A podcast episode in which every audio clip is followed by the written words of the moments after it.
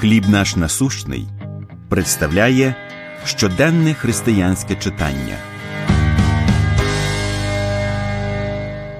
Безмежна любов. Єремії 31.3 Я вічним коханням тебе покохав. Як я тебе люблю. Душа моя тобою сповнена від краю і до краю. Ці вірші з книги Елізабет Браунінг, сонети з португальської, належать до найвідоміших в англійській літературі. Вона написала їх для свого майбутнього чоловіка Роберта перед весіллям, і вони справили на нього таке враження, що він порадив їй опублікувати всю збірку.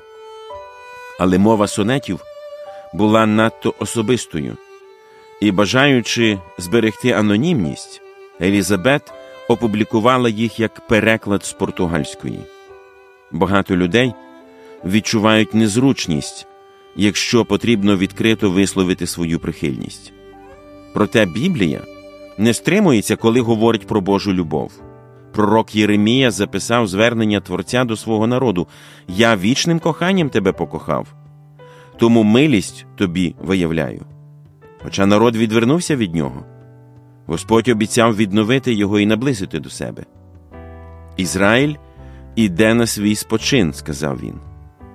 Ісус Христос найвищий прояв Божої любові, що відновлює, дає мир і спокій усім, хто звертається до нього.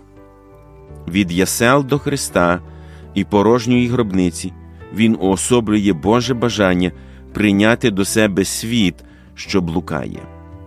Прочитайте Біблію від початку до кінця, і ви побачите, що вона від краю і до краю сповнена Божої любові. Але саме ця любов безмірна, і в неї країв немає. У чому ви бачили прояви Божої любові? Що ви можете зробити сьогодні у відповідь на Божу любов? Помолимось. Дякую, що Ти так любиш мене, Господи Ісусе. Допоможи мені любити Тебе всім своїм серцем. Амінь. Матеріал надано служінням Хліб наш насущний.